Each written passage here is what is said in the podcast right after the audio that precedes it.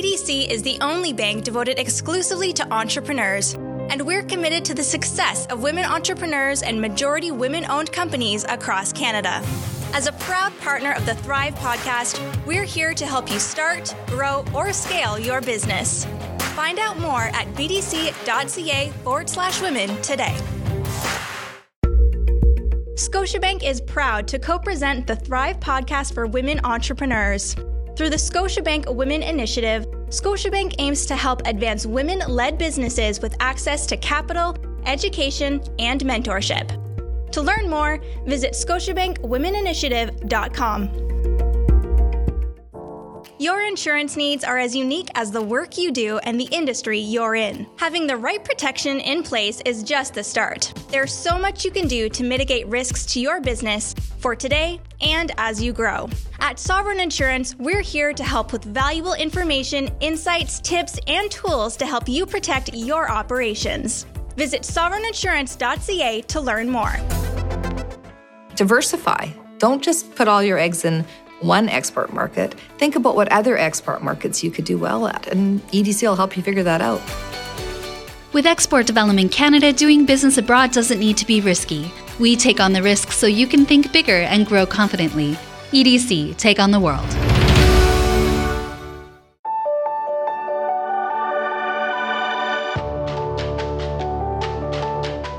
Listening to the Thrive Podcast on the Startup Canada Podcast Network, where we help women entrepreneurs start and build thriving businesses. On the Thrive Podcast, we connect you with leading experts, entrepreneurs, and organizations that provide capital, mentorship, training, tools, and other support to help you make your vision a reality even faster.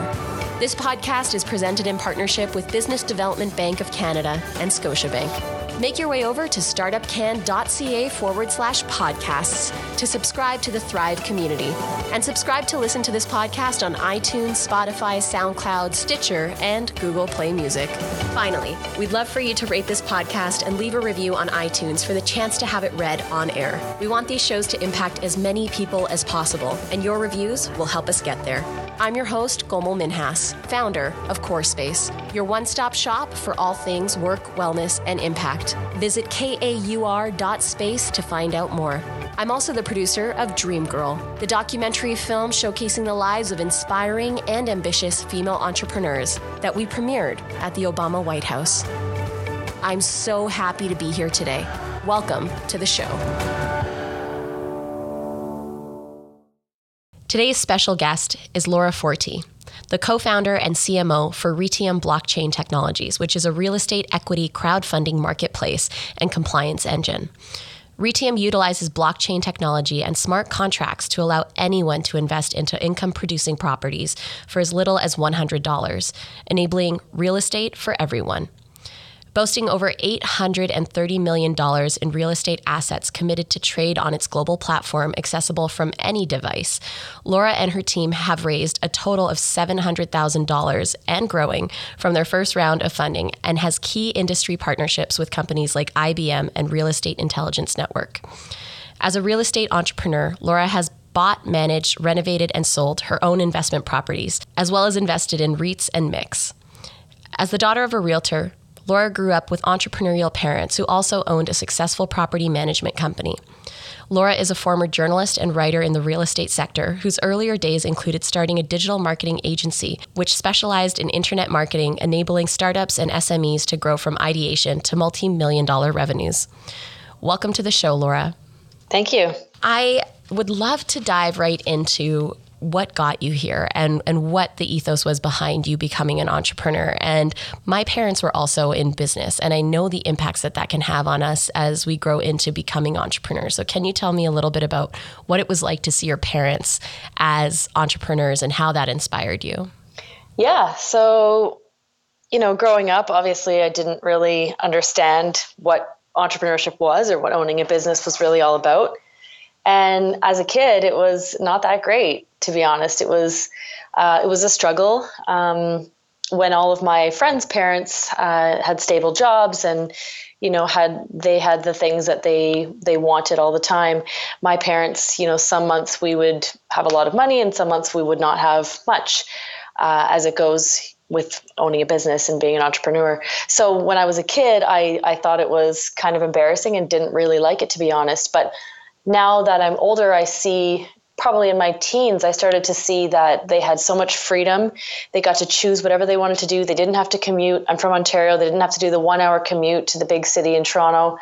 Uh, you know, they were able to be at my sports games all the time. I was they were able to take me out for lunch during the school day, which nobody else's parents had that. So when I saw the other side of it, the freedom side, I realized that this was the best thing that I would want for my future as well, in terms of having that accessibility and the flexibility to do what I want when I want, basically. And what got you to that moment? Um, what was life like prior to taking the leap and starting your first business? Um, well, I've, I've kind of always been an entrepreneur. Um, I've never really had a typical job. I, I was a waitress for a while in university, but I I believe that waitressing is still sort of an entrepreneurship role. Um, I mean, if you don't pick up the slack and, and work harder, it, it comes out. It, it, it's your performance is based on how much money you make. So it's it's different to having a role where you can just show up every single day and know your exact salary. So even the jobs that I've had, they've been very determinant on my performance. Um, so probably in my 20s, mid 20s is when I started my first company. So I started a, a, a, information product company. We started selling information products online, and it was right around the time when uh, all the social medias were new. So Facebook, Twitter, Instagram, YouTube. It's around 2006, 2007. All these things were brand new, and I wanted to have laptop lifestyle and I moved to Australia at the time and just wanted to work from the beach and, and have the freedom to do that. So I was taking journalism in school at the time, and my master's there in Australia. And on the side, I was creating this information products that I was selling online. The ultimate uh, freedom lifestyle, as you said. And so, when you started dabbling in real estate and, and, getting into this field, can you tell us a little bit about what that transition was like? So, I bought my first property. I bought two at the exact same time, which is kind of a bit crazy, actually. So, I bought two. I bought two multifamily residential. So, I bought two triplexes in Ontario um, near a university and one near a downtown core. And it was this is a couple years ago only about seven six seven years ago and i didn't know what i was doing. I've never owned properties myself. I've never been a landlord. My parents had growing up so i understood the processes but they did not teach me or help me with that. Uh, so it was basically learning on my own like how to hire a property manager how to find tenants all that kind of thing. So long story short i bought these properties filled them with tenants. Um, my my goal was to uh, flip them so I held on for about 18 months, renovated them myself. So I ran a team. I did a lot of the work myself as well. And then I flipped them for a very nice profit. Um, I want to get back into that again and do that, but it's it's literally a full time job. Truly, and especially because you become project manager of so many different parts of it in terms of getting the tenants in, overseeing the construct, um, and then also the sales aspect of it. So it's they become their own little businesses each each of the properties. Yeah, definitely. And and I was actually losing money, so I was losing I don't know like a hundred dollars a month. It wasn't a lot, but I was out of pocket every month and, you know, there was a month where one or two of the tenants didn't pay me. So then, you know, it got very expensive and I guess a little bit scary um, in the monthly payments. But, you know, I, I, wasn't really concerned with that because I knew my, my long term play was not a rental dividend, it was the appreciation when I sold.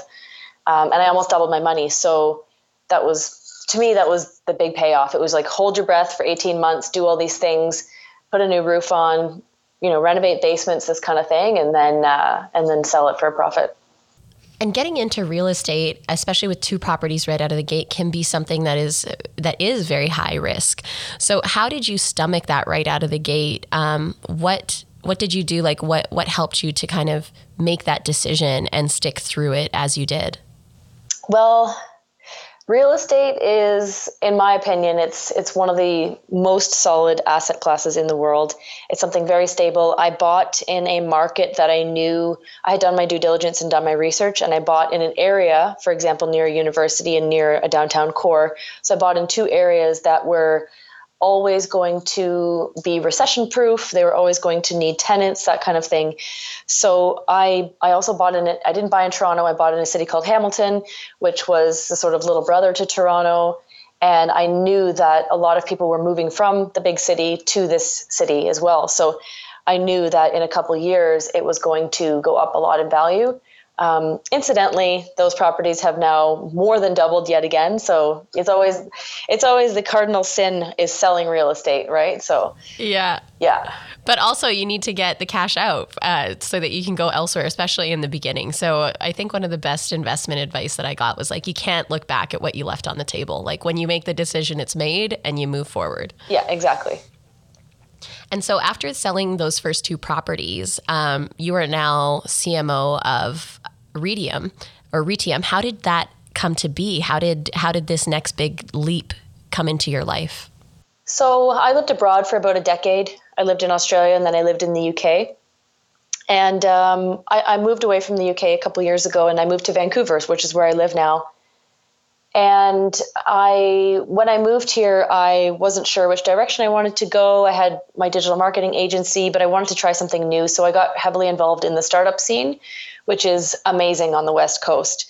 Um, it's it's gotten a lot better in Toronto as well, but you know I had moved away about 13 years ago now from Toronto, so I didn't really know the startup scene. So I was dabbling there. I was going to every single event. Um, I was learning what a hackathon was, and so I had an idea for a travel app. I I traveled a lot, and my friends traveled a lot, and I we had an idea that we were going to create this app so you could connect with your friends while you're traveling abroad. So I took the idea to a friend, he came on board, and then we were looking for someone to help us develop the idea. And so we found a developer, which which we thought was going to be a good fit. And so the three of us worked together on this travel app. So we did that for about eight months. And one of the guys and I ended up going into a hackathon right around that time. And we had an idea to use blockchain and real estate to fractionalize the ownership and we ended up winning that hackathon, and we took the idea to our third travel app co founder, and the three of us ran with that. So we actually met over doing a travel app for the prior eight months before we started Reitium. So once we realized that we were onto a home run with this idea, we obviously pivoted. Um, we had it was only a passion project, the travel app. Uh, but after about four months of iterating the idea for Reitium, all of us were able to put our energies into it full time it's amazing the spontaneity and just sort of like the right next steps that can lead to the right idea. And when could you share uh, with our audience a little bit more granularly what exactly Reitium is? Yeah, sure. So we live in an expensive city. Van- Vancouver, Toronto's expensive. A lot of the cities in America around the world are, are quite expensive now. And you know, by 2050, 70% of the world's population it's projected that they are going to live in urban environments in cities. What that means is that people aren't going to be able to afford to buy real estate outright. People don't really want to live in the burbs anymore, cut grass. They want, you know, I'm talking about the younger generation, but they want laptop lifestyle. They want to be able to travel. They want turnkey. They want to lock their door and leave and not have to worry. So what we've what we've seen as a result of that is everything's become incredibly expensive. So people can't get in. They're being priced out our friends are millennials, Gen Z, um, but it, this goes for anybody, is that they can't get in. So we wanted to create a way that everyone can afford to own a piece of property. So you own a portion of a property or a fund, whatever you decide to put your investment dollars into, and you earn a rental income each month. The properties are rented out. And then when you decide to sell, the shares that you own or all of the shares that you own in that property, you get the market appreciation. So if the market's gone up, you've held on for five years, the market's gone up, you also earn what the market has increased. So, is there any uh, cap on the amount of time or like minimum amount of time people have to get in for when they do invest on the platform? Yeah, so that's a good question. So, it depends if you're an accredited investor or a non accredited investor. And the majority of the population is non accredited, which means you make less than $200,000 a year in income, uh, or you have less than $1 million or sorry, yeah, less than $1 million in liquid assets, not including real estate. Uh, so that's cash, stocks, bonds, RSPs, TFSAs, that kind of thing. So if you fall under that category, the minimum hold period is one year, and you do have a maximum, uh, depending on the province you live in, you have a maximum of what you're allowed to invest. For Ontario, it's $10,000 a year. Um, for BC, it's uh, $1,500 per property, and I can't remember the maximum, but it's it's similar to the Ontario. For I just I'm a total fangirl right now because this is brilliant. And I'm actually looking personally to diversify even more into real estate. And we live in the country. We're kind of the antithesis of the the turnkey lifestyle.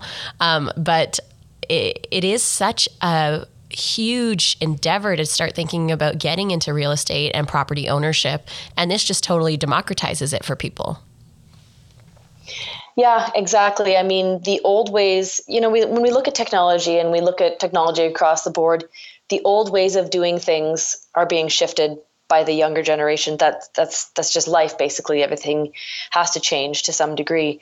So it's exciting for us to be able to offer something that everybody can feel a part of, you know, whether you live in sub-Saharan Africa and have a $100 or whether you're a millennial in Vancouver everybody is treated equal. It doesn't matter to us. You can have no credit, bad credit, good credit, you know, lots of university debt. It doesn't matter as long as you have the investment dollars to be able to put in. So if you look at the current home buying process, you know, ideally you need about 20% down of a purchase price. In Vancouver, the average property is, let's say, 800,000. Um, and then you need to get pre approved for a mortgage, which can take up to three months. Then you need to find a property you want to move into. Um, you know, so a lot of those things are very daunting, takes a lot of time, and all of your money would be tied up into that one asset. So the thing is, like, even if you were to get into an $800,000 property, that's going to be quite a hefty mortgage, and you could potentially rent a similar property for a fraction of, of what you would pay in, in mortgage. So, I mean, obviously owning property is one of the best investments that exists but it's it comes at a cost of course right and a sacrifice so not everybody's willing to do that or they can they have the ability to do that Absolutely. And it just becomes so hard for people to try and wrap their head around how to get involved. And so Reitium is such a wonderful option for them. So in your bio, um, you shared that Reitium has over $830 million in real estate assets committed to trade on the platform. So, can you share a little bit about what that process of bringing um, properties onto the platform was like and is like? Yeah, sure. So, we vet all the properties. So, um, it's not something where anybody can just throw up their property. We have an investment committee that vets the properties and decides if it's actually going to be a good investment for um, their investors. And so we've been on the road the last 18 months. We've been to 30 conferences across nine countries in 17 cities. Wow. And it's it's been incredible. So as a result of that, we've signed 830 million dollars worth of letters of intent of properties that want to come onto our platform that we have vetted personally um, and that we've agreed to bring on. So our platform's still pre-launch. We're about four weeks away, roughly. Um, our tech is developed. We are actually a security in terms of laws and in terms of trading. So we're we're writing some exams right now and finalizing that on the legal side.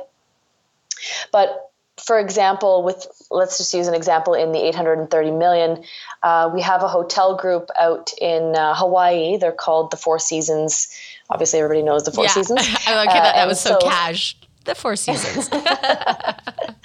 and so I don't know if, if you saw or if any of the listeners saw an article about two weeks ago put out. I can't remember who published the article, but uh, it was about the Marriott, and they're they're now doing a luxury vacation homes that they're converting some of their properties and some of the units within buildings that they own um, to compete with the Airbnb type model. Okay. So yeah, so so so a lot of hotels um, you know, potentially are having trouble, that kind of thing. So they're needing to look to a different avenue to compete.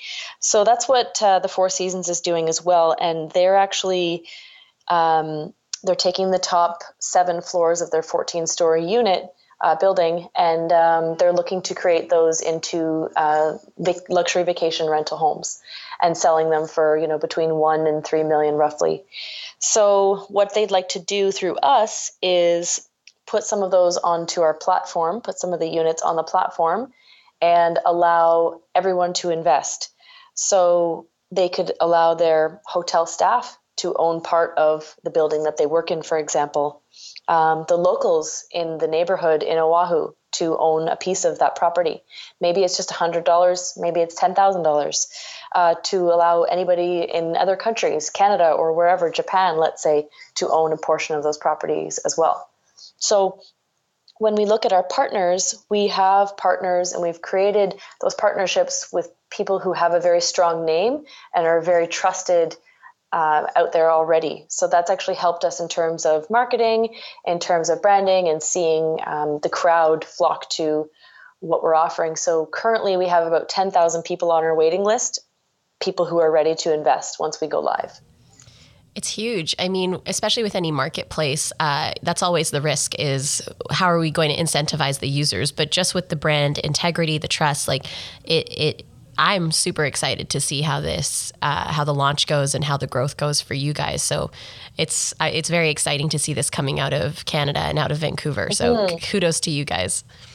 Yeah, thank you. Appreciate that.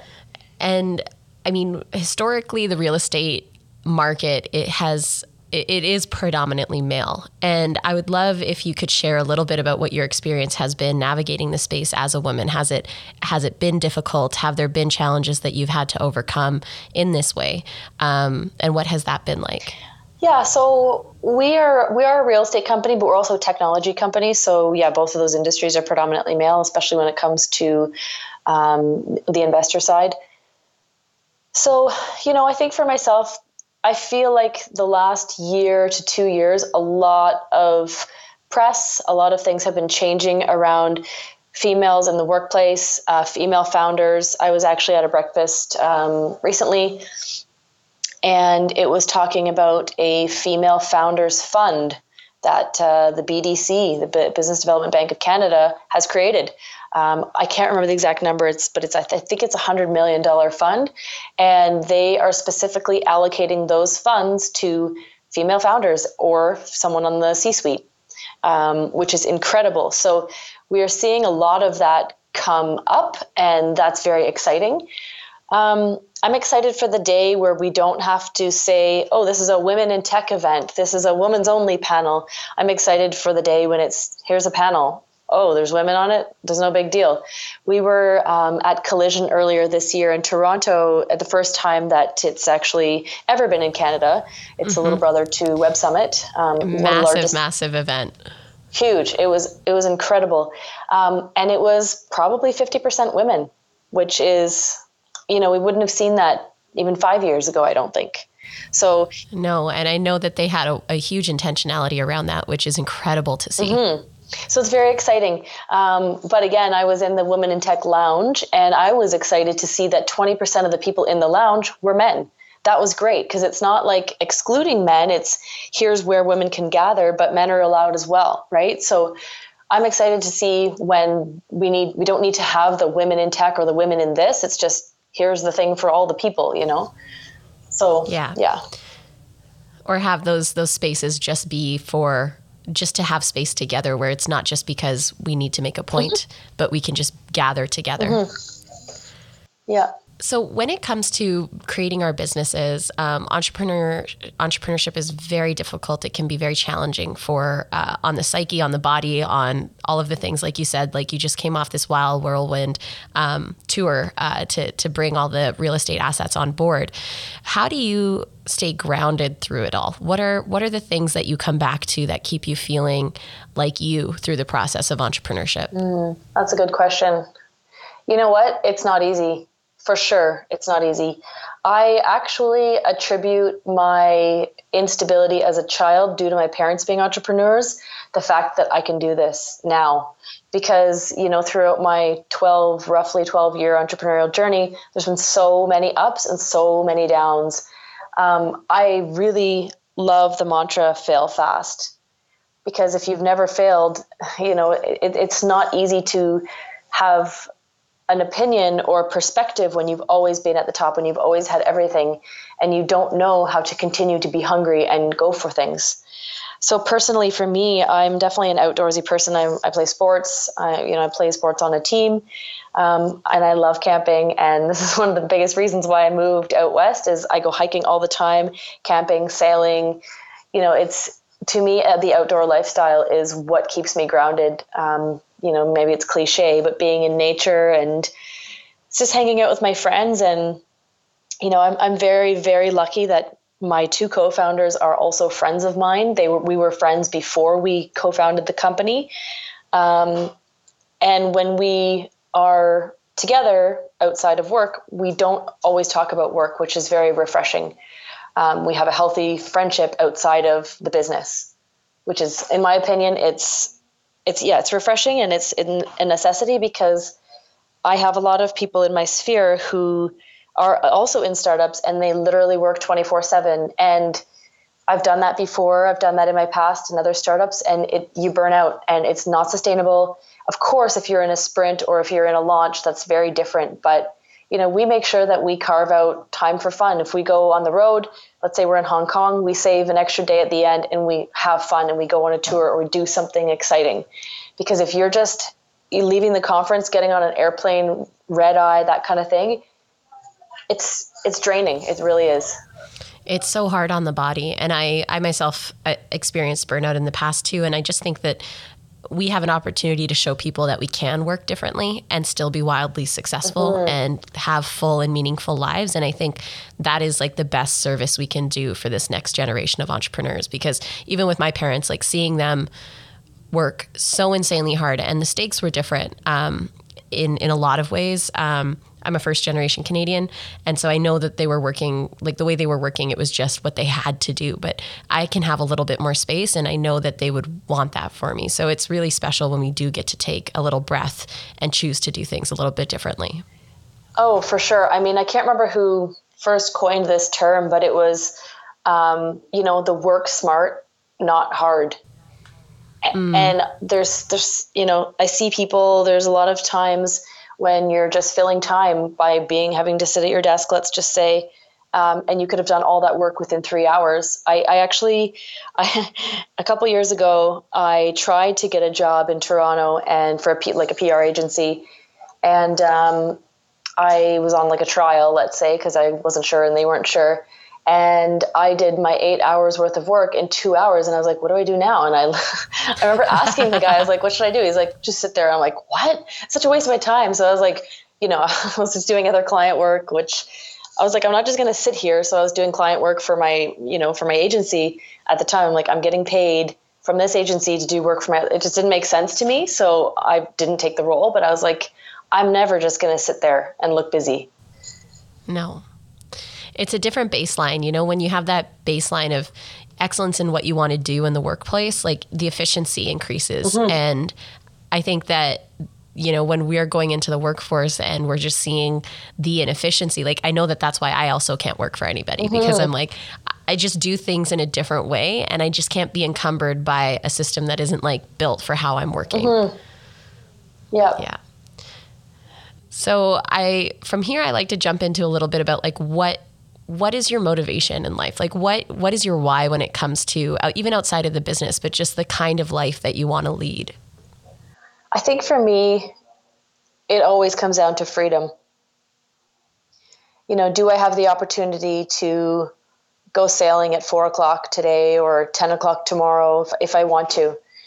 And of course, you know, I have a team now and I have to be respectful of my co founders, but it's the freedom to say i'm going to do this for a few hours and then i'll obviously put in other hours wherever as an entrepreneur your work never stops so we can get very caught up in just doing work all the time and you know, I, I believe that the fun also shouldn't stop. So for me, it's it's just about the flexibility of, and actually, you know what? Another huge thing is the the freedom to be creative.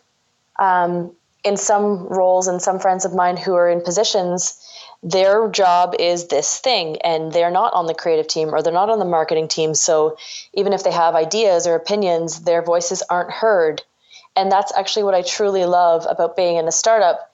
Every single person who's on our team has a say in every single aspect.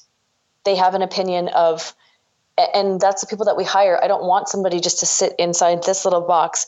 If you're on the marketing team and you think that the UI can be improved or the UX or whatever the case is, I want to know those things because that's what the startup ecosystem is all about. And it is that collaboration. I was doing an interview um, on for the podcast, and it, it was someone who is predominantly in Latin American markets, and they just said the collaboration in Canada is next level, and that the entrepreneurs that they were bringing up were just like, oh, business can be done in this collaborative way, and I just think that that really is so freeing in teams mm-hmm. when it's like we do this together, we build this together, mm-hmm. and your opinion matters. Mm-hmm. Definitely, definitely. Next up, I I also like to get into, you know, what is that impact you hope to leave with your work and, and in your life? Like what is your what are your thoughts on legacy and the kind of legacy you want to leave? Yeah, I definitely have a lot of opinions around that. I I guess like even looking back to you know, my my youth, I've I've always been the one to make change that I believe change should be there, for example.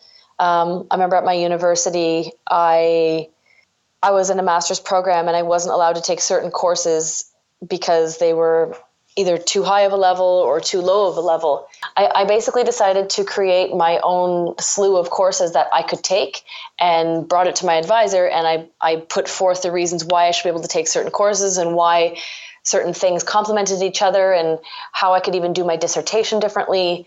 Um, and when I once I presented it to her, she agreed with me and she allowed me to do it that way. And they actually also changed the curriculum around wow. that. So it for me it was about seeing something like why does it have to be done that way or why is it done in that fashion? Why can't it be done in in a different way? So I feel like there's a lot of examples in my life where that has happened.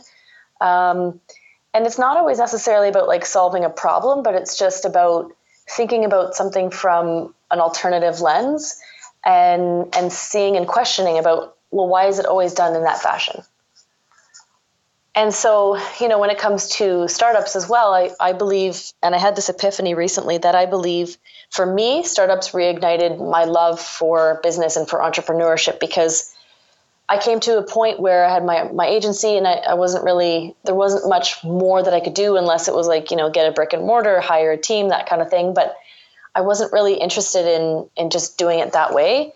But startups, just the way that Google and Facebook and these new companies um, have created an entirely different mentality around how we work, what vacation days should look like. And maybe it's the more of, of a European mentality, but I believe that I'm excited that that's the way that it that things are going and that people are coming on board. So, in terms of, of my own legacy, for me, it would be about creating the changes that I see and just disrupting the status quo and allowing people and, and guiding people and showing them that everybody has a voice. And if you believe something, then we should be able to take that into consideration and alter things to shift how you operate, how you work, how you learn, how you live. Because everybody is completely different. I don't know if that answered your question. oh my God, it totally okay. did. I was just taking it all in because I think it's so true. It's just like, how can we diversify perspectives, diversify how we do things, and look at problems and look at our lives and say, you know, could we actually shift this a little bit because we can? Um, so thank you for sharing that. And my last question for all my guests um, is a throw to the audience. It is, uh, what advice do you have for our audience so that they can thrive in their lives and their businesses? Well, if I'm talking to entrepreneurs, as I said before, I think I think failing fast, not being afraid to fail. Um, you know, when I worked with um, in my agency, we worked with a lot of female entrepreneurs and female female led startups and everybody was just terrified to put themselves out there, be seen on video, say the wrong thing, get offended, offend people.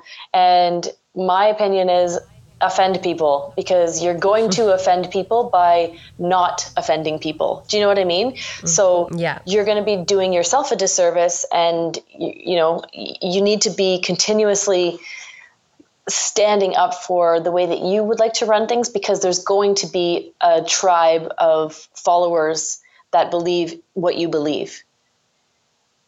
And yeah, I guess just combating the fear and putting it out there. And if it doesn't work out, awesome.